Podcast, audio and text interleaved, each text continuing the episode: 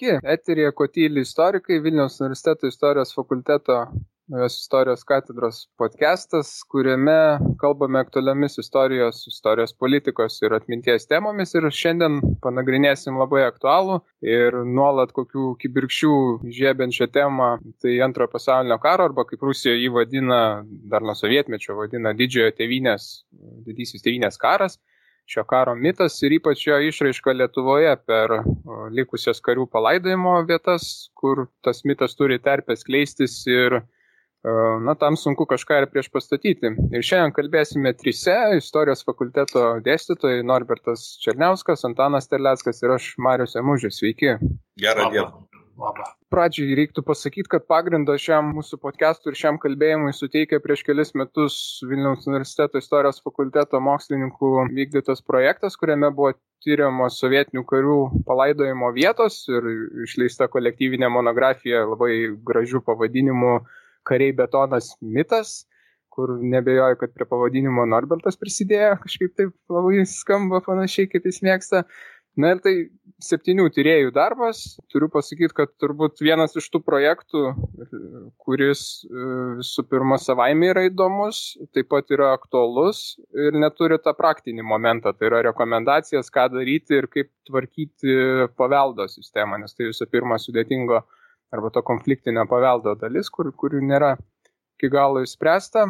Tai prie šito dalyko mes dar prieisime, prie, prie paveldo ir palaikų, bet turbūt šiek tiek e, suaktualinant dar šitą dalyką galima suaktualinti. Tai vakar Baltijos šalių prezidentai paskelbė kreipimąsi, kuriuo, na, iš esmės pasmerkė tą Rusijos e, kišimas ir, ir perrašymą antrojo pasaulinio karo istorijos. Čia turbūt e, reaguojant į tai, ką Putinas, Rusijos prezidentas, kalbėjo metų pradžioje apie na, neigiant bendrą na, su nacijais su nacijų Vokietija Lenkijos pasidalymą. Na ir aišku, buvo priminta tas, tas, tas kas mums yra akivaizdu, bet ne visada gal visiems akivaizdu, kad antro pasaulinio karo pabaiga centrinės ir rytų Europos valstybėm, nu, tai nebuvo, e, netapo kažkokia laisvės aušra, bet tai visų pirma reiškia naują okupaciją, naujus suvaržymus ir, ir, ir nauja, naujus sunkumus mums iš karto, o, o Lenkijai, Vengrijai, kitom valstybėm palaipsniui ta, ta jų sovietizacija įvyko. Ir dar kitas dalykas, aktualinantis turbūt jau šiek tiek konkrečiau, tai yra balandžio trečią dieną buvo nukeltas paminklas Prahoje Ivanui Konevui, tai yra sovietų karvedžiui, maršalui atrodo. Ta skulptūra buvo pastatyta 1980 metais. Po 68 metų Prahos pavasario, tai vadinamo numalšinimo, turbūt ta skulptūra nu, labai dviprasmiška buvo. Konevo dalyvavimas Budapešto į Vengrijos revoliuciją malšinant 56 ir, ir, ir vėlesnė veikla, na, turbūt tokia dviprasmiška asmenybė. Tai čia kas svarbiausia, turbūt Rusijos reakcija, nes e, apart ten tos visiškai įprastos retorikos, nu, kas turbūt būtų suprantama, e, buvo paskelbta, kad ir jų tas e, tyrimų komitetas, na, jų, jų tokia jau teisminio, iki teisminio tyrimo įstaiga, kažkas panašaus kaip federalinis tyrimų biuras Junktinėse valstijose, pradės baudžiamąją bylą dėl to nukelimo, nes pagal Rusijos įstatymus, tai įstatymai numato bausmę dėl paminklų nekojimo, ten visokių kitokių E, dalykų. Na ir čia dar aišku pridėjus ir tą agresyvę Putino retoriką istoriniais klausimais, mes matom, kad tai tas klausimas niekaip nešvelnėja, kas, na, galbūt galėtum pamanyti, sakykime, praėjo nuo 2005 metų, nuo to apvalaus jubilėjaus ar nuo 15 metų apvalių jubilėjų kažkoks tai laikas, atrodytų, tai sukėlė pliūpsnį ir tokį susidomėjimą, tada šiek tiek numač, nu, nu, nurimsta tas, bet nieko panašaus. Mes matom, kad ta tema yra vis dar labai aktuali ir aš turbūt gerai atsimename mes visi tą 2007 metų bronzinio kario Talinė e, atvejį, kai nukelimas vėlgi sovietinio paminklo, kuris buvo skirtas kariams, tai, tai pergaliai, tam didžiajam, didžiojo tėvinės karo mitui palaikyti, tas nukelimas sukėlė riaušės. Mes nu, vėlgi matome tokį, tokį aštrų, aštrų momentą. Tai va tie keli dalykai, visų pirma, pats mitas, tada jo, jo įpaminklinimas arba jo nuolatinis iškelimas, na ir tada ta konfliktinė Rusijos, konfliktinis Rusijos reagavimas į šitą temą, tokį panaudojant tai užsienio politikoje. Na ir turbūt ką pirmą reikia paaiškinti, kodėl mes sakome mitas. Kas sudaro tas mitas, kodėl tai yra mitas, didysis tėvinės karas kaip mitas. Jo, aš gal dar galvoju užakcentuoti, Konevas, kiek pamenu, Tai ir 56 metais Vengrijos revoliuciją slopinant taip, taip. yra aktyviai dalyvavęs ir čia iškart matom, na, tą ekspansiją to mito į tolimesnius laikus tam tikrą prasme. Kažkaip pagalvojau, kad tu nekarto nepasakai turbūt žodžio istorija, vat, vis kartoji tą mitas ir mitas. Ir lab, nėra turbūt net sunku paaiškinti, kodėl tai yra, nėra istorijoje, tai yra mitas. Nes net ir Sovietų sąjungoje buvo suprasta, Stalinas visų pirma suprato, kad tas uh, antrojo pasaulinio karo istorija, didžiojo tėvynės karo istorija yra prieštaringa ir netgi pavojinga tam tikrų atžvilgių, nes į, jeigu mes į šitą konstruktą žiūrime kaip į istorinį, nu, istoriškai žiūrim, tai jis yra ir patogus, ir nepatogus daiktas. Taip, tai ten yra galima rasti daug heroizmo, didvyriškumo, tos vat, tokios įkvepiančios kovos, dar kažką, kas mobilizuoja ir taip toliau ir taip toliau. Bet jeigu bandai į tai žiūrėti kaip į istorinį reiškinį, kaip į visumą, tai ten telpa labai daug sunkiai suvokiamų ir sunkiai paaiškinamų ir nelabai derančių su va tokia mobilizacinė funkcija a, dalykų. Tai nuo NKVD divizijų užnugarinių, kurios šaudydavo tuos pačius raudonarmiečius, į, iki to paties karo pradžios 41 metų, kai vat, kaip garsus istorikas Nerijus Šeputis uh, aiškina, kad uh, 41 metų birželį iš esmės tiesiog sovietų valdžia daug kur nustoja egzistuoti visam šitam Pabaltijoje ir, uh, ir artimų valstybių regione. Ne tai, kad net to karo ten realiai nebuvo tais pirmaisiais mėnesiais, tiesiog vat, visa ta raudonoji armija išsilaktų ir ji dinksta. Ir tik paskui jau ten viskas keičiasi. Tai tu turi matyti, kai žiūri istoriškai, tu turi matyti faktus ir interpretacijas, kurios didžiai, didįjį tėvynės karą paverčia ne gynybiniu, o nenus, tiesiog nesuspėjusiu įvykti puolamuoju karu. Galų gal, gale padarumas reikalautų, kad būtų matomas ne nuo 41 metų, o bent jau nuo 39 metų, ypač Molotovo-Ribbentropo pakto kontekste, kuris yra trišo rankas vokiečiams ir karo sukėlime antrojo pasaulinio sovietų atsakomybė yra akivaizdi. Ir čia Katynės žudynės, Lenkijos pasidalymas e, irgi turi sutilti. Mūsų Lietuvos okupacija ir taip toliau ir taip toliau. Kaip dažnai sakoma, kad e, yra Suomijos ir Sovietų karas, liktais pamirštant, kad tai yra nu, bendro to antro pasaulinio karo dalis ir, ir, ir visiškai nu, neįmetant to į didžiojo tėvynės karo tą naratyvą. Tai va, istoriškumo va šitam pasakojime yra labai mažai. Dėl to, manau, čia yra aiškus kontrargumentas, jeigu reiktų su kam nors ginčytis, kodėl tai nėra tiesiog nekaltas istorinės sukakties paminėjimas, ta gegužės 9 ir tai jokių būdų nėra nu, niekai panašu į tai, ką Lietuva darė minėdama, tarkim, savo nepriklausomybę šimtmetį. Tai čia vienas dalykas. Kitas dalykas, išeinant truputį iš va to mūsų Lietuvos Rusijos konteksto, reikia pažiūrėti ir truputį va to karo atminti reprezentacijas vakaruose. Ne, mes galim leisti savo kalbėti taip, kaip aš kalbu, nes mūsų istorinė patirtis visiškai kitokia nuo visos Europos. Vis dėlto vakarų pasaulis irgi tam tikrą prasme švenčia. Gegužės, tik jie švenčia gegužės 8 dieną, o ne gegužės 9, o mes neturim ko švęsti.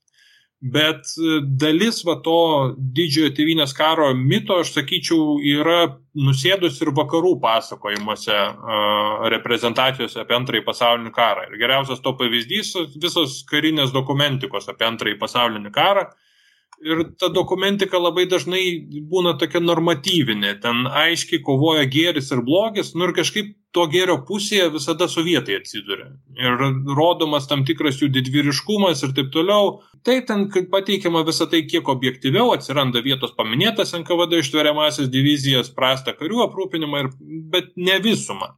Ir baigėsi tokia dokumentika, ties ta dažniausiai 45 metų gegužė, gal Nürnbergo, labai dažnai nekonstatuojant, kad vat, iš šitos gėrio ir blogio kovos kilo naujas pasaulinis konfliktas, šaltasis karas. Ir kad sovietų atsakomybė čia vėlgi tiek antrajam pasauliniam kare, tiek šaltajam kare yra didžiulė. Ir tą svarbu, man atrodo, akcentuoti. Paskutinis dalykas, kurį pasakysiu, tai kad kažkaip ruoždamas šiam podcastui, sąmoningai visai nemažai uh, rusiškos televizijos pažiūrėjau, pirmąjį kanalą, uh, programą Vriemė. Tai uh, be koronaviruso aktualijų, tai šią savaitę nebuvo nei vienos laidos, kad nebūtų apie ruošimasi metinėms. Labai apgailestaujama, kad va, dėl savizolacijos neišeis va, paradų visų padaryti ir pan, panašiai.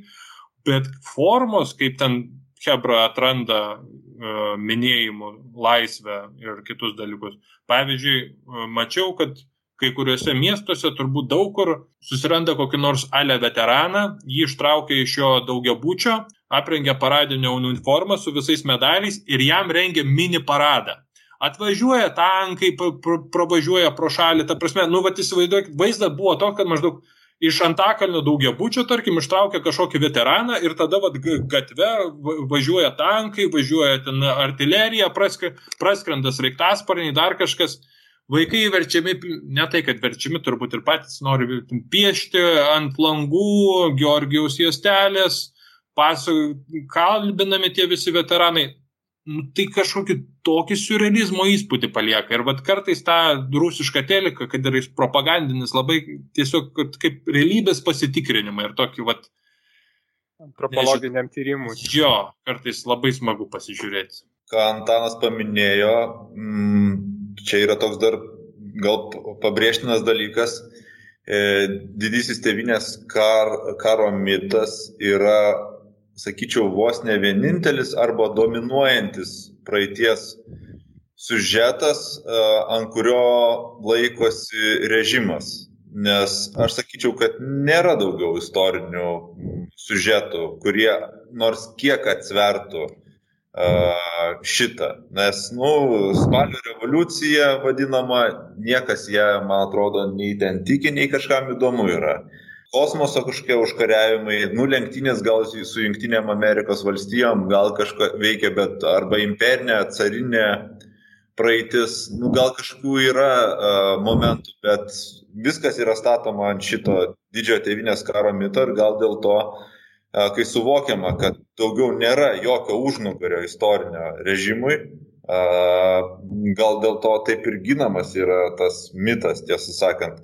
Ir čia istorikam kai kalbi su visuomenė, dažnai disonansas toks kyla, kai tu pasakai didžiojo tevinės karo mitas ir ką Antanas minėjo, ar kas pas mus ant paminklų parašyta 41, 45 metai ir, ir kiti dalykai, kas, iš ko susideda šitas mitas, žmonės iškart sako, tai kodėl jūs vat, neįgėt Sovietų sąjungos indėlį. Ir čia tikriausiai kiekvienas istorikas gali pasakyti, kad nu, čia nėra jokio neįgymo, mes žinom a, Sovietų sąjungos, a, nežinau, resursus ten žmogiškuosius, čia klausimas, kaip jie juos naudoja, gal dar pakalbėsim.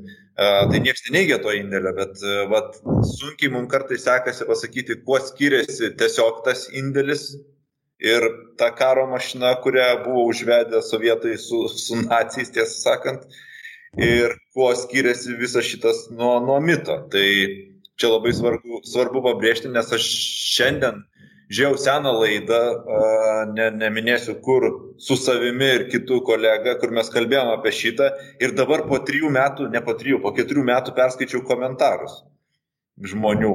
Nu tai žinot, su komentarais vis laik būna, su, su komentarais vis laik būna panašiai. Bet visur, e, kur žmonės kažkiek bando reflektuoti, ką tu pasakėjai, e, yra, sako, tai jūs e, bandot nuneikti Sovietų sąjungos kažkokį indėlį. Ką jūs čia dabar kalbate?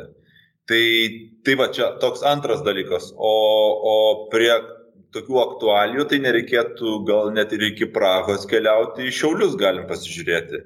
Šiomis dienomis buvo atrasti, atrastos masinės masinės, mas, masiniai užka, užkasimai prie Zoknių oro uosto, tai įdomu, kaip ten viskas baigsis. Arba Šiaulių aikštės rekonstrukcija, kur buvo nuo seno įrengtos kapinės, e, tai yra užkasti sovietiniai e, palaidoti e, sovietų kariai, stengtasi, e, vyko aikštės rekonstrukcija ir būta visokių variantų, galbūt iškelti į kitas e, kapines ir ten procesas, kiek suprantu, užsisuko taip, kad užtruko jau kelinti metai tęsis ir man atrodo, kad tos kapinės liks, tik tai kažkokią formą keisis paminklai. Tai matom, ant kokio, ant kokio, jeigu taip galima sakyti, jautrumo yra šitie klausimai ir, ir tiesą sakant, nu, jie yra sudėtingi. Čia tik tai vat, e, tolimesnė diskusija.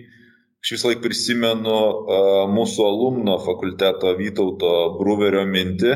Mes su juo vieną kartą apie antrą pasaulinį karą uh, kalbėjom ir vad kuo jis skiriasi antrasis pasaulinis karas, kuo skiriasi nuo didžiojo tėvinės uh, karo su Visagino mokiniais, moksleiviais.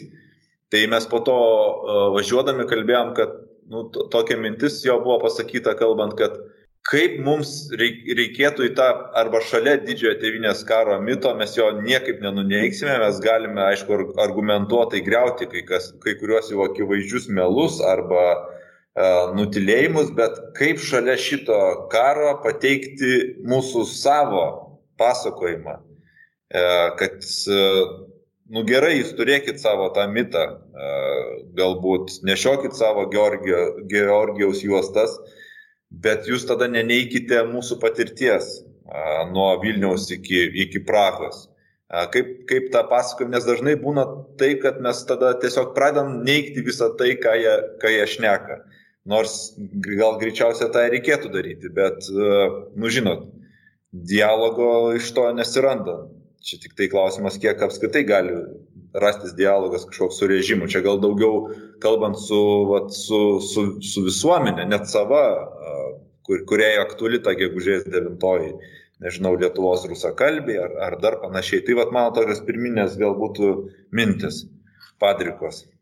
Aš irgi dažnai pagalvoju, kad uh, turbūt jeigu būtų režimas, tarsi nebūtų režimas, o būtų demokratinė Rusija, turbūt būtų įmanoma kažkaip tai surasti kažkokius sąlyčio taškus. Nu, aišku, labai sunku būtų, aš net nebejoju, bet ypač oficialiai turbūt, bet bent jau visuomenėje, na, kažkokius, kad Tai yra mūsų patirtis, mūsų dalis, tai yra jūsų patirtis. Mes nelendam į jūsų patirtį, nes tikrai mes šiandien nei dabar, nei kažkada tai nebandom sakyti, kad Sovietų sąjunga nepatyrė sunkumų, sakykime, tam kare, ar kad ten nebuvo kažkokių tai jų ir, nu, tam tikrų didvyriškų poelgių pavienių, ar, ar net ne pavienių. Nu, prasme, visą tai, visą tai galima, apie visą tai galima kalbėti ir, ir rasti tų dalykų, bet aišku, nu, yra ir, ir daugybė problemų. Tai čia, vat, kaip Antanas paminėjo, to karo pradžia ten, tada ką mes iš jo, kas iš jo išvirto iš to mito, sakykime, ten vėlgi čia galima priminti, kad e, net ir tas pats Stalinas ir jo tas požiūris į pergalę šventimą, o su tuo šventimu, tai čia ir yra irgi nemaža dalis mito, ta prasme, kad, kad e, tai, tai jisai taip matė, kaip, sakykime, na, gal savo asmens sumenkinimą, kai tu tai paverti kažkokią visą liaudinę šventę, tai tada jos muo menksta, o čia jau vėlyvasis tas stalinizmas, tai ir Stalino asmo ir jo kultas jau ten visiškai suvešėjęs buvo. Kitas dalykas yra, kas, kas dabar iš to daroma, arba bent jau, na, Brežnevo laikais tas irgi toksai, sakykime, vėlgi to paties naujo vaduko kultas per tą jo tos jo atsiminimus, kur aš tiesąkant esu nusipirkęs kažkur tai guli, bet taip ir neperskaičiau, ta mažoji žemė, ten visiškai kažkoks tai epizodinis karo, karo veiksmas ir, ir Brežnevo iškelimo bandymas nu, visiškai perrašyti, sakykime taip, arba sureikšminti epizodą, kuris nebuvo labai reikšmingas vien dėl to, kad ten va, dalyvavo jisai pats ar, ar, ar, ar ten. Tai va šitie, šitie niuansai man visada tokie disonuojantis, bet uh, Aš tai, kad... įsiterpsiu trumpai, kad gal irgi svarbu užakcentuoti būtų, kad antrojo pasaulinio karo atmintis ar didžiojo tėvynės karo atmintis jį nesusiklostė natūraliai. Jie labai iš karto buvo stipriai formuojama. Iš pradžių, tai va, grinai pirmaisiais metais, tas va, 46 metais dar gal ten euforijos buvo, paskui Stalinas ją labai sąmoningai pradėjo slopinti ją kažkiek reabilitavo Hruščiovas, ir, ir ta, o jau Brežnevo metais jau ko ne psichozės likmo prasidėjo nuo to klėdėjimas dėl tuo tėvynės karu. Įdomu čia galbūt pažiūrėti, nežinau, ar gal čia jūs žinosit, gal kažkas yra domėjęsis, kaip pat jeigu ieškot kažkokio tokio natūralesnio, nes dabar akivaizdu, kad jis irgi yra labai forsuojamas Putino Rusijos, bet va tokio kažkokio natūralesnio visuomenės santykio, tai reikia turbūt pasižiūrėti, kaip buvo perestroikos metais ir Jelcino metais. Nes į perestroikos metais įtariu tiesiog iškilę tos baltusios dėmės, dar kažkas tiesiog nu, nuplovė kažkiek va tą susidomėjimą. Ir Jelcino metais įdomu, ar buvo kažkoks bandymas jau taip labai iš to e, kurti tą konsolidaciją. Aš tikrai nemanau, kad žmonės užmiršo apie tą karą, bet tiesiog vat, tą natūralumą gal kažkokį būtų galima fiksuoti tam tikrą. Dėl, dėl Jelcino laikų, tai kad 95 metais Maskvoje atidarė tą didžiojo tėvynės karo muziejų. Ten yra ta, jeigu aš dabar bijau sumelot paklonoje gara, ar kaip ten vadinasi, nu, tokios kalvelės ir ten, aš esu buvęs tam muziejuje, kai, kai archyvose lankiausi Maskvoje, tai jisai 95 metais atidarytas, kas mane labai nustebino. Tai reiškia, vat, net vienas dalykas, kas nustebino, kad sovietmečių tokio nebuvo, arba buvo kažkur mažesnis. Antras dalykas, kad būtent 95 metais, nu čia aišku, tas apvalus jubiliejus vėlgi. E, bet, e, nu, reiškia, buvo poreikis vėl tą kažkaip išryškinti, gražinti, sutraukti į vieną vietą. Ir dar kas įdomu, kad ten besilankant uh, Ten yra ir Afganistano karo ekspozicija, yra šiek tiek ir Čečenijos karo, bet nedaug. Ir kaip aš suprantu, tai yra realiai tai turėjo būti nu, panašiai kaip vat, koks Britanijos imper, nu, karo muziejus, reiškia, bet iš tikrųjų jis yra ne karo muziejus, tokiu, ar, ar karų muziejus, bet jis yra didžiojo tėvynės karo. Tai yra kaip ir tu nori sutraukti visokius Afganistanus, bet vis tiek tai yra muziejus skirtas didžiajam tėvynės karui. Yra amžinojo ugnis dega ir, ir, ir panašus tie, tie niuansai. Nu, tai kažkoks buvo jau ir net Jelcino laikais. Jo, bet jis labai trumpas ir, ir labai greitai baigėsi. Čia tik tai aš prisiminiau, kad uh, galima šiokio tokio natūralaus uh, reagavimo į karą uh, apraiškų rasti iškart, iškart, iškart pokariu, bet čia labai mažos tokios detalės, kad Pavyzdžiui, pirmi paminklai kažkokie atsirado tiesiog žmonės, kurie matė, kad masiškai išeina, išeina vyrai į, į karą, ir kad jie negrįžta, tiesiog pradėjo kaimo bendruomenės ten gilumoje kažkur Sovietų sąjungos statyti išėjusiems paminklus, gedėti ir panašiai, bet greit šitą atmintis buvo nušluota, nes vat, kaip ir Antanas užsiminė, kodėl, kodėl Stalinas prigesino visą šitą reikalą, nes tai buvo tiesiog pavojinga, nes nepaisant tos pergalės, iš esmės buvo tokie nuostoliai, tiek daug visur skausmo, kad tas skausmas, jeigu būtų leista uh, savaime jam kažkaip tai ref, reflektuotis, permastyti tom bendruomenėm, giminėm artimiesiems, kur, kur tūkstančiai milijonai žuvusių, jis galėjo išaukti neaišku į ką ir nušluoti tą patį režimą. Tai iš esmės greitai tos apraiškos buvo pridengtos, uždengtos ir, ir, ir atsirado visiškai kitos formos. Tai čia tik trumpai, jeigu į, į patį į pokarį. O šiaip tai aišku, perestroikos laikai, kada į visą šitą gal įsitraukė pavadinkim taip, daugiau visuomenininkai, netokios kontroliuojamos grupės, bažnyčia stačiatikių kažkiek tai pradė, nu, į šitą procesą visą įsitraukė. Nu, tai va čia gal ir turim tokį laikotarpį, kur, kur daugiau natūralumo, tokios ne, ne pompastikos ir kažkokios dūmų už, uždangos. Tu, Norbertai, užsiminėjai apie tos uh, šiaulių atveju ir tos apstai karių, nu, kaip ten yra vadinama Sovietų sąjungos, antro pasaulinio karo Sovietų sąjungos karių palaidojimo vietos.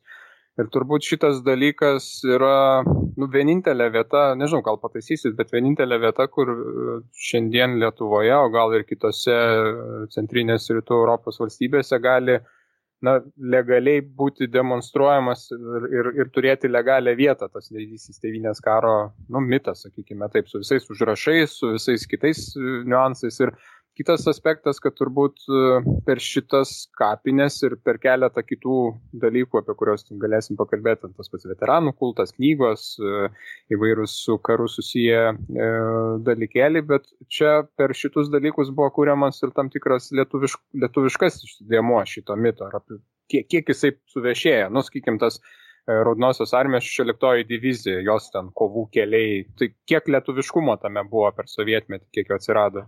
Aš tai sakyčiau, kad e, tas lietuviškumo matmuo buvo bandomas labai taip kryptingai ir dirbtinai e, sukonstruoti, nes iš tiesų, lyginant, nežinau, su Baltarusija, Ukraina ar, ar, ar Rusija, e, nu, pas mus atmintis kažkokia susijusi, nežinau, su, su Berlyno šturmu, nu jos beveik nebuvo, arba tie, kurie tarnavo Sovietų sąjungai, tikriausiai labai e, adekvačiai visą tai vadino, nu, nežinau, nau, naujuoju rekrūtų procesu. E, tai žinom mastus vengimo kariauti ir panašiai, bet čia labai įdomu, kaip buvo tas bandomas e, lietuviškas matmuo pabrėžti tiesą sakant, nežinau, kiek čia Lietuvos yra aktualija tokia, kiek čia išsiskiria Lietuva, manyčiau, kad ne.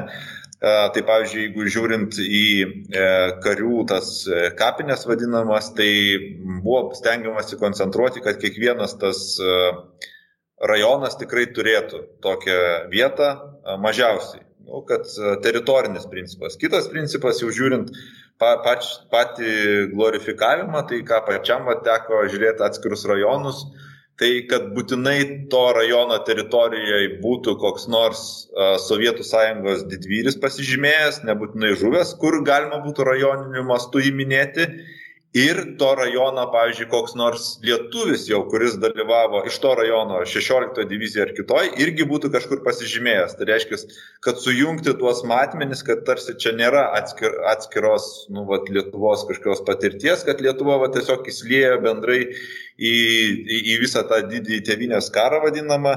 Gali būti, kad čia vietinių, vietinių mūsų vadukų išmislas, nes uh, kažkaip tai įsiteikti ir per tą didį tevinės karą su bendra linija laikyti. O tai va tas ir lietuviškumas, bet aš manau, kad jis taip ir pasibaigė 90 metais, nes dabar atrasti, nu, ten to lietuviškumo, nu, labai jau užribiuose kažkur tai galim rasti.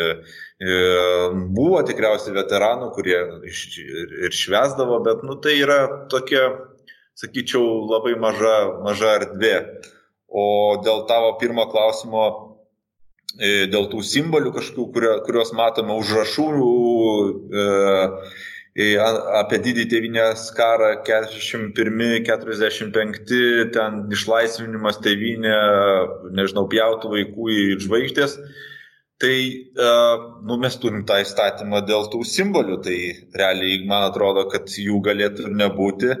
Bet čia vėlgi Niekur čia nebūtų jokios problemos, kas ten užrašyta ant tų paminklų, aš sakyčiau. Visiškai uh, galėtų būti istorinis reliktas, kur, kur mes nuvažiuojame ir matom, pat jie taip užsirašė, nes tuo metu taip, uh, taip, taip reikėjo užrašyti, taip jie nu, atskleidė mitą.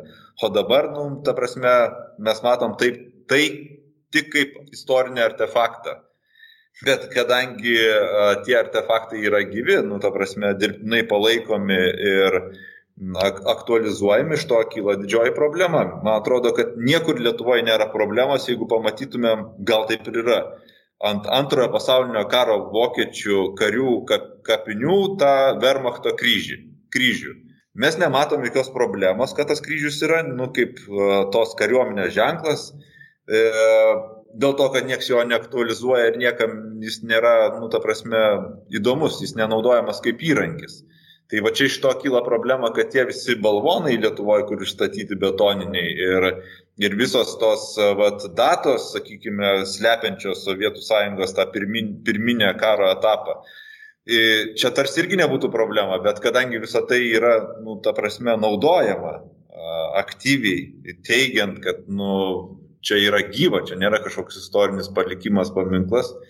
Tai iš to ir, ir kyla didžioji problema. Man atrodo, kad čia nebūtų jokios problemos. Visi uh, žiūrėtų natūraliai e, ir tiek, kaip į palaidamo kažkokias vietas.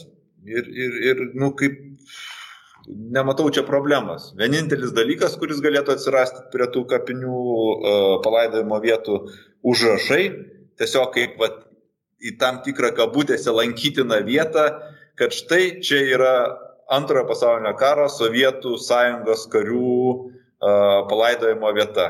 Ir ten daug, daug paaiškinimų nereikia, kad, nu, va, tiesiog.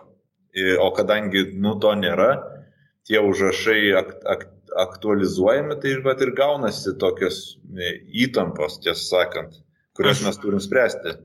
Aš gal pamėginsiu dar kažkiek suproblemint, ne tiek gal pačias kapines, bet vat, uh, kas, kodėl man e, norisi tai kažkiek plačiau žiūrėti. Pavyzdžiui, tas mitas nėra vien tik tai skapinis. Ir va čia ir yra didžioji e, bėda su juo, kad jeigu tu jo kažkiek įsileidai, tai tada labai lengva išeiti iš bet kokio istorinio kalbėjimo ir, ir tiesiog vat, net ir nesąmoningai e, užsimti kažkokią, nežinau, nu ne tai, kad propagandą, bet tiesiog paskesti, net neturint sąmoningai tokių intencijų kažką blogo padaryti. Nu, pavyzdžiui, man labai keistai atrodo, man atrodo, 2018 metais išėjo Vytauto Voverio knyga apie 16 diviziją, kur tų lietuvių daug tarnavo, la, la, la, la, la. ta vat, lietuviškoji patirtis, va, kai, tam tikrą prasme. Ir dalyk, aš tos knygos neskaičiau, bet uh, atsimenu, kad galiniam viršelį buvo kažkokia mane suerzinusi mintis, kad kažkaip tai, tai vis tiek yra mūsų istorija ar dar kažkas, tai jau čia yra toks vienas pavojingas dalykas, kai tu va, tą tiesiog raudonosios armijos dalį pasiverti va, mūsų istoriją. Nu, kas tie mes esame? Ar čia Lietuvos valstybė, Lietuvos, lietuvių tauta, dar kas nors. Taip, ten lietuvių buvo ir panašiai, bet labiausiai, kas man nepatinka, tai kad knyga vadinasi Šventasis karas. Tai kai pavadini knygą apie 16 diviziją, kur aiškiai yra didelis elementas to didžiojo tėvynės karo mito, šventuoju karu, man čia kažkas nekošer gaunasi. Tai a, tokie dalykai man atrodo kažkiek problemiški, vad grinai tas įsileidimas į sąmonę to mito tam tikro. O kitas dalykas, tai jeigu va tos sovietinės erdvės, jos būtų aiškiai izoliuotos, ta prasme, net, net ne tai, kad aiškiai izoliuotos, bet atskirtos. Tai būtų viena. Kitas dalykas yra, kai jos yra sąmoningai ar nesąmoningai, uh, tose pačiose erdvėse susiduria būtent patie palaidojimo vietos ir šio laikiniai jau Lietuvos istorijos herojai Lietuvos istorijos pasakojimai. Konkreti vieta Antakalnio kapinės. Man tai yra labai ne, nemaloni vieta, kur sovietmečių tai buvo viena iš to uh, tėvynės karo mito propagavimo išraiškų, kur va, tie minėjimai vykdavo ir panašiai. Ir tai yra ideologiškai sovietmečių buvo aiškiai sutepta vieta, ten ir tų komunistinių veikėjų daug palaidota ir panašiai. O dabar ten yra palaidoti, palaidotas ir sausio 13-osios aukos ir Adolfas Ramanauskas Vanagas. Tai man tai yra tikrai, va šitoj vietoje, kai mes įsileidžiam tokią va, istorinę šizofreniją, tokius vat, visokius Frankensteino pabaisas iš gabaliukų sulibdytas. Man tai atrodo, vat, kad tai ne, gal neda, ne, neturi kažkokios labai konkrečios žalos, bet tai kažkurio, kažkurio metu vat, leidžia įsileisti kai kurios dalykus ir jie tiesiog sukabinami vienas su kitu. Tai aš dabar sutinku, kad didžioji dalis visuomenės atskiria, kad čia, čia vat, yra Ramanauskas, o ten yra balvonai palaidoti. Bet man tai vis tiek, man, mane asmeniškai tikrai, e, esu ir prieš tai podcast'e apie tai kalbėjęs, kad man va, tas Ramanausko palaidojimas Antakalnio kapinėse ir sausio 13 aukų man šiandien labai neskanus atrodo. Aš tavęs beklausydamas pagalvojau, kad, nu, irgi galvojau, tai kas čia tokio blogo, nes turbūt visuomenė dabar atskiria, bet pagalvojau, kas bus po šimto ar po dviejų šimtų metų, ar tai taip pat bus labai aišku ir, ir labai suprantama.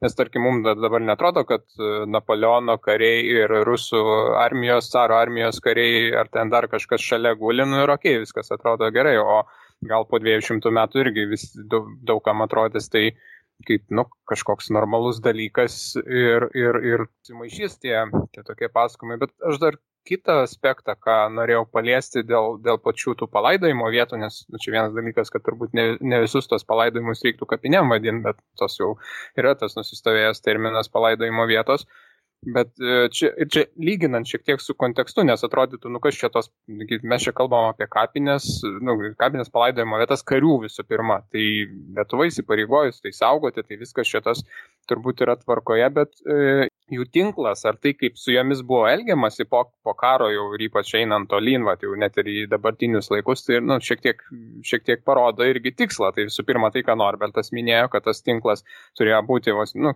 kiekvienam rajono centre, ten kažkokiose ypač gerose vietose, ta prasme centrinėje dalyje, ten gerai matomoje dalyje. Kitas aspektas, kad kartais buvo išnaudojami Lietuvos valstybingumo kažkokie buvo paminklai ir simboliai. Ir čia tų įdomių atvejų turbūt Norbertas galės praplėsti ir papasakoti ten bent, bent keletą tų dalykų, bet dar jeigu taip lyginant su tuo, ką, pavyzdžiui, amerikiečiai darė ir kaip amerikiečių karių kapinės atrodo, aš esu buvęs Luksemburgė, e, netyčia važiuojant pro šalį užsukome į karių kapinės, ten apie 5000 karių palaidota, tai čia ne, net ne apie išvaizdą, ne apie kažką, bet aš dabar pasiruošdamas pasižiūrėjau, kad Europoje yra, skirtingus skaičius radau, nuo 12 iki 17 amerikiečių karių kapinių, kuriuose palaidota arti 100 tūkstančių karių. Dar nemaža dalis yra tiesiog dingę. Tai Lietuva yra labai panašiai palaidota apie, nu, sakykime, apie 100 tūkstančių, ten aš, vieni sako 80, ten šiaip rusai sako, kad gali būti 137 tūkstančiai e, tų palaidota karių, kurie gal neįrašyti ar panašiai, bet turim virš 160 kapinių. Tai amerikiečiai viskas sutraukė į didelės e, kapinės, tai tikrai yra, nu, ne tai, kad jau palaidojimo vietos, bet kapinės, taip, ten yra ir memorialas, e, yra, nu, tokia balto granito do, dominavimas, žolė pasodinta, visa kita, tai yra, nu, sakykime taip, jeigu taip galima pasakyti, gražios kapinės. Ir tai koncentruota tam, kad tie, kas iš Amerikos atvažiuoja aplankyti, kad jie vat, atvažiuotų vieną, antrą ten vietą, konkrečiai vyktų ten kažkokios iškilmės ar, ar paminėjimai, ceremonijos.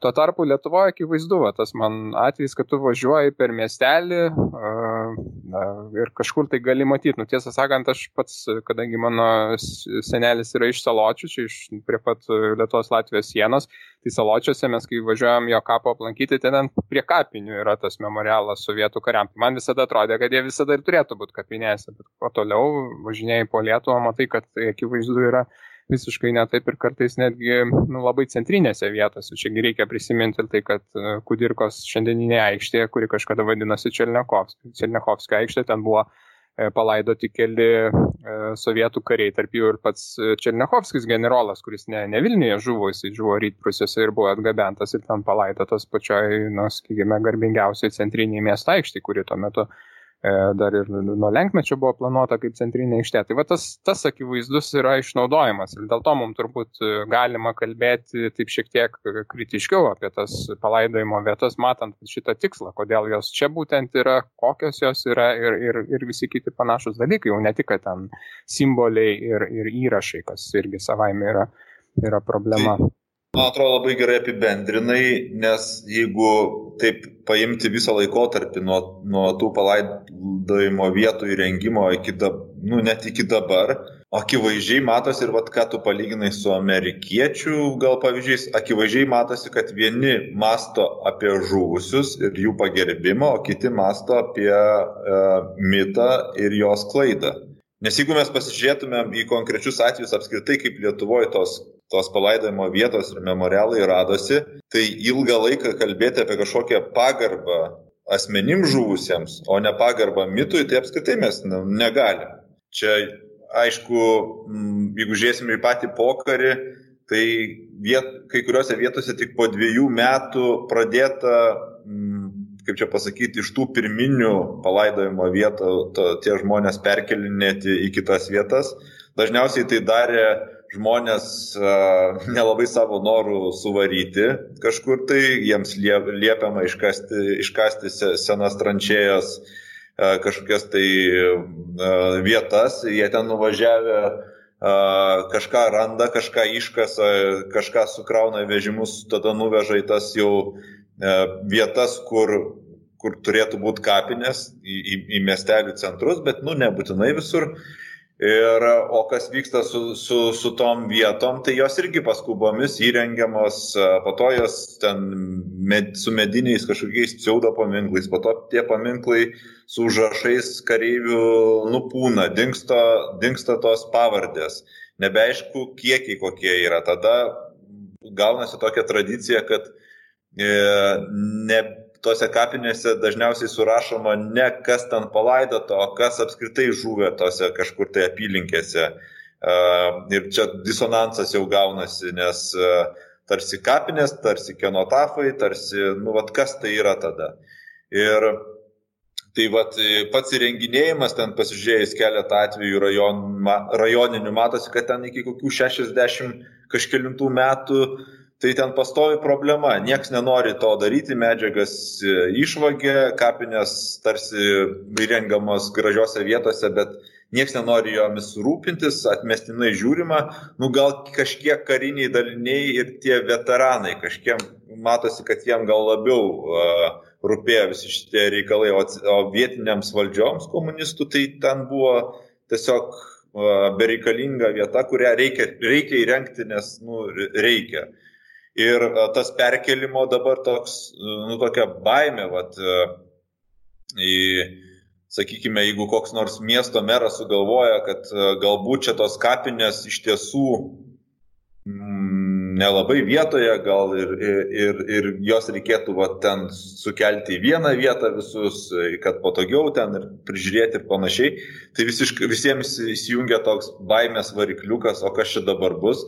Bet čia žiūrint į kokį, nežinau, 6-7 dešimtmetį, tai sovietų, e, sovietiniai Lietuvoje tai tų perkelimų būta jau tų tretinių dar, e, nežinau, mažiausiai keliolika, kur tiesiog, nu, vat, miesto architektai nusprendžia ir iškelia tas kapines trečią kartą kur nors. Tai ir, ir net toj pačioj sovietų Lietuvoje daug kritikos būtų tom, kaip dabar pagalvoju, tom kapiniam, kad jos kažkokios griozdiškos, senamadiškai įrengtos, prie kelių, ten dulkės kyla, visiškai nu, ne tose miesto erdvėse, kur reikėtų, kad reikia galvoti apie iškelimą, šio laikišką pagerbimą. Tai net, net 70-metį, o tokia kritika, kritikos atsirasdavo vat, sovietiniai Lietuvoje, kur kartais mes dabar net žmonės bijo tą nu, normalią kritiką, nežinau, normalius klausimus iškelti.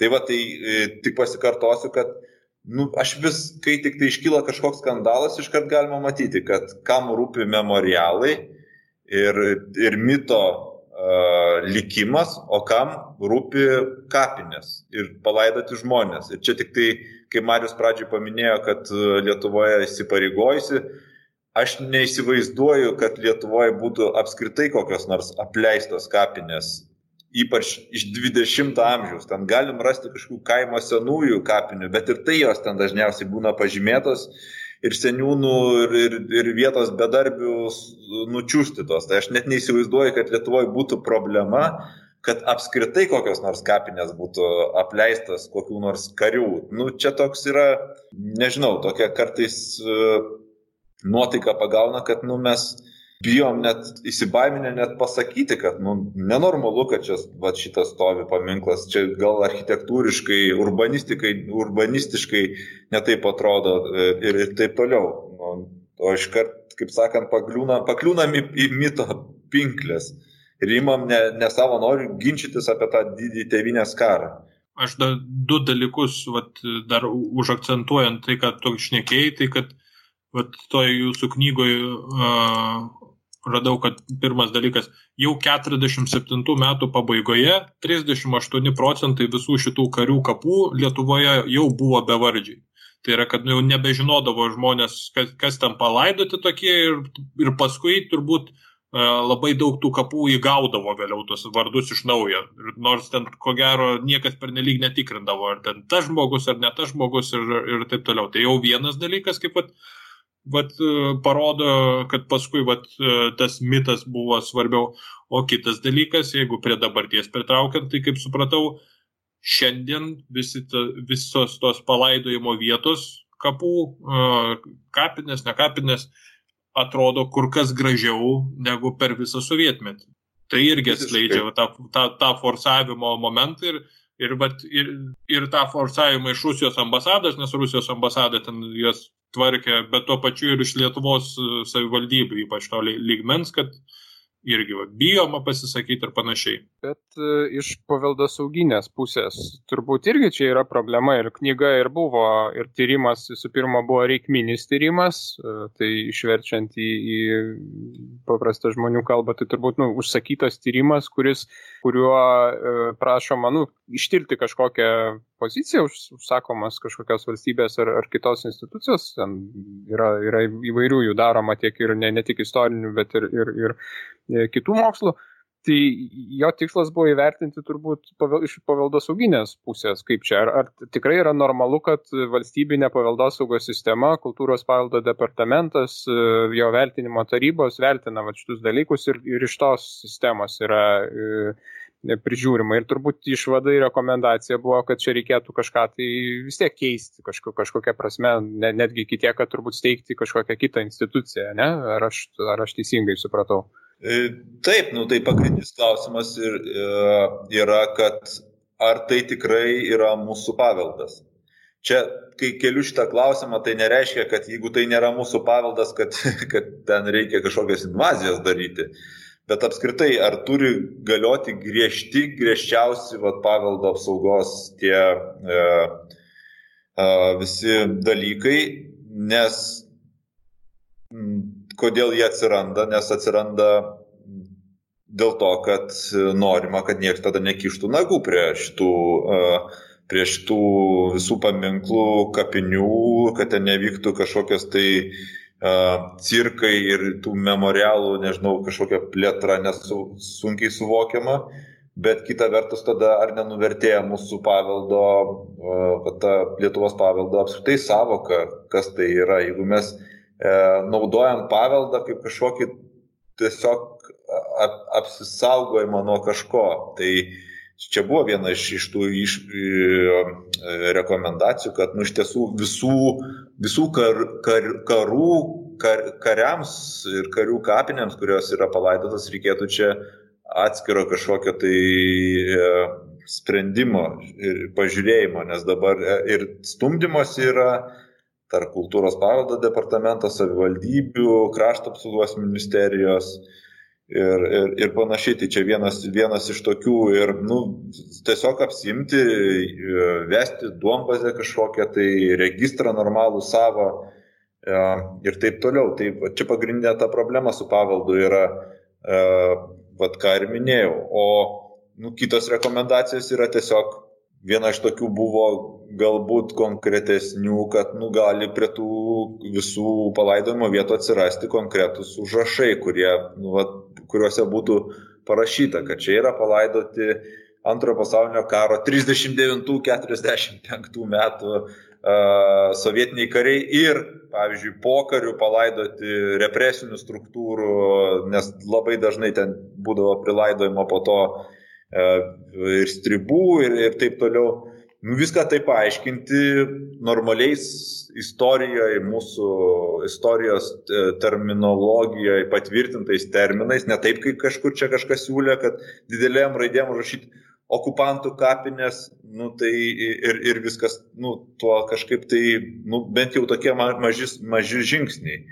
Nes e, jo, čia prisiminiau, kad kažkur tai buvo pasiūlymų, gal net kažkas ir buvo užrašę, Lietuvos okupantų, Lietuvos okupantų kapinės. Nu tai irgi jau toks perlinkimas į kitą pusę, jis gal yra arčiau tiesos, bet, nu, nu žinot, tie, tie tikriausiai, kur ten guli ir kiek ten jų guli, ir su vardais, ir be, be, be pavardžių, nelabai ne tikriausiai jie čia suvokia, kad okupuoja kažką. Tai, tai, tai, tai tik tai tiek.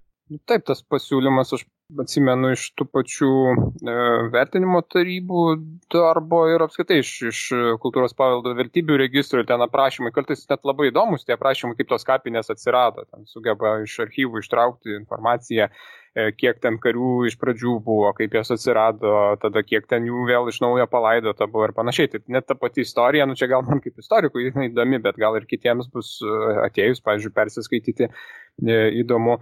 Ir nu, aš irgi visiškai sutinku dėl to, kad, kad keista, kad tie paveldosaugos įstatymai ir paveldotvarkos įstatymai ir apskritai ta, ta sistema naudojama tam, kad apsaugoti, juk galėtų čia ir kapinių apsaugos įstatymai ir šiaip kažkokie tiesiog, nes nu, turbūt, kad ten galėtų atsiras kažkokie paminklai didžiuliai ir dabar, tai turbūt akivaizdu, kad norėtų ir, pavyzdžiui, kurkliuose, kur tu turbūt Norbertai gerai žinai tą vietą, kur priešais bažnyčia yra, arba palangoj prieš, prieš pat bažnyčią kitoje gatvės pusėje, ten norėtų kokį pastatyti didžiulį paminklą, kuris, tarkim, net iš tam tikrų rakursų ir bažnyčią užgoštų, tai čia, tam yra, nu, turbūt kiti įstatymai, tai ir statybų įstatymas, ir kažkoks kitas dalykas, ir čia, nu, yra, yra labai daug tų tokių niuansų, kurie, kurie tikrai e, tikrai verčia klausti ir, ir nagrinėti, nu, bet iš kitos pusės mes neturime net ir e, partizanų paveldo e, tokio nu, bendro ką su juo daryti, sakykime, ar, pavyzdžiui, pavienius bunkerius traukti į paveldą ar ne. Ar tai yra e, turiuomenį neišlikusius, tai tokias, kur ten li, liko tik duobė ir ten tas bunkeris gal atsarginis buvo, gal ne, bet ir žinom, kad bunkeris tai nėra irgi tokios visumos, ten, sakykime, e, ką su juo daryti, kaip čia elgtis ir kiek jis yra pakytęs ir ką mes čia saugome, nes visų pirma, paveldo apsaugos įstatymas, nu, tai mes saugojame paveldą nuo fizinio poveikio, nuo kažkokio sunaikinimo, sugadinimo. Jeigu tai yra tiesiog išlikusi duobė miške, kur tiesiog įgriuvo tas bunkeris, nors nu, suprantu, kad tai yra vertinga vieta, ją galbūt galima kitaip pažymėti, bet jau paveldo sauginė prasme nesaugoti. Tai ar, ar, ar nu, neskau, kad ją keisti, ar, ar kad tai neturėtų būti saugojama, bet nebūtinai į tą registrą įtraukiama. Tai va čia, čia yra tų problemų, net ir, net ir sakykime, daugiau ir, ir e, nu, aišku, su kapinėm, e, su šitais palaidojimais turbūt dar didesnių, visokių ir keistesnių čia, dalykėlių yra. Čia neatsitiktinai mes taip ir mėtomės, čia gal klausytojas uh, priekabusis pastebės, kad mes vis mėtomės tarp žodžio kapinės ir palaidojimo vieta. Ir čia gal tą reikia užakcentuoti kažkiek, kad dabartinėme Rusijos naratyve, sovietiniam naratyve tai yra kapinės bet jau Lietuvo, kaip suprantu, Lietuvoje institucinių lygmenių tai nėra kapinės pripažinta, tai yra pripažįstama kaip sovietinių karių mirusių Lietuvoje tais ir tais metais palaidojimo vieta, nes nuo pat pradžių šitie daiktai, kurie buvo kuriami, jie, jie praktiškai iš karto nustodavo būti kapinėmis ir jų funkcija tai tikrai nebūdavo ta vieta, kur reikia pagerbti žmogų žuvusį, o funkcijos iš karto tam būdavo priskiriamos kitos. Tai e, dėl to vat, ir kyla nemažai tų e, nesutarimų. Tai Lietuvoje dabar turbūt skatinama laikytis to termino palaidojimo vieta, nors kita vertus, kas yra man kažkiek gal įdomu, neįdomu, pasirodė, kad visos kitos karių kapinės, tai yra pirmojo pasaulinio karo, ten vokiečių, rusų, tai Lietuvoje tai yra vadinama kapinėmis, nes tai ir yra kapinės o ne palaidojimo vietos. Taip viskas susukai, kad gale vėl iškyla klausimas, kuo skiriasi. tai jo, ir uh, kitas gal dalykas dar visai įdomus, čia mes jau kalbėjom šiek tiek apie atmintį, kaip čia tos veikia ar neveikia kapinės. Vis dėlto, man atrodo, kad didžiaja dalim vis tiek jos, kas vyksta su Lietuvos tom palaidojimo vietom vis tiek yra didžiai dalim skirta Rus, Rusijos, ar kaip čia pavadinkim, rinkai. Bet vat, kas, koks įdomus pastebėjimas buvo iš mūsų, mes važiuodavom į tas vietas, kalbėdavom su žmonėm, kurie netoli gyvena, kaip jie vertina ir panašiai.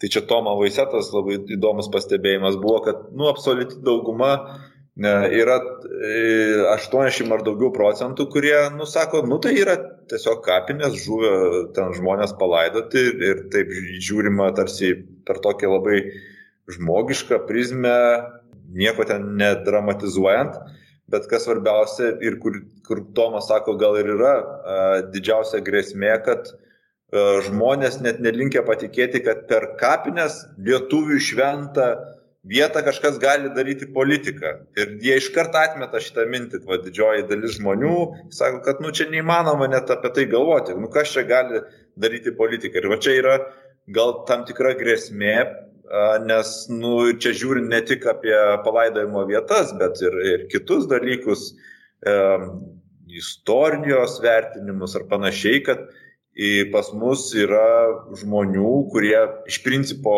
masto tarsi labai gerai ir gražiai ir žmogiškai, bet jie gali prasileisti, vat, ką Antanas pirmai minėjo, tam tikrą, nu, užsisukti to, tam tikruose žaidimėliuose, tuose, vat, antrojo pasaulinio, e, tai yra didžiojo tėvinės e, karo mito žaidimėliuose, nes jie tiesiog, nu, žmogus normalus, gal čia ir normalu yra, net negali patikėti, kad čia kažkas gali daryti iš to tokią politiką.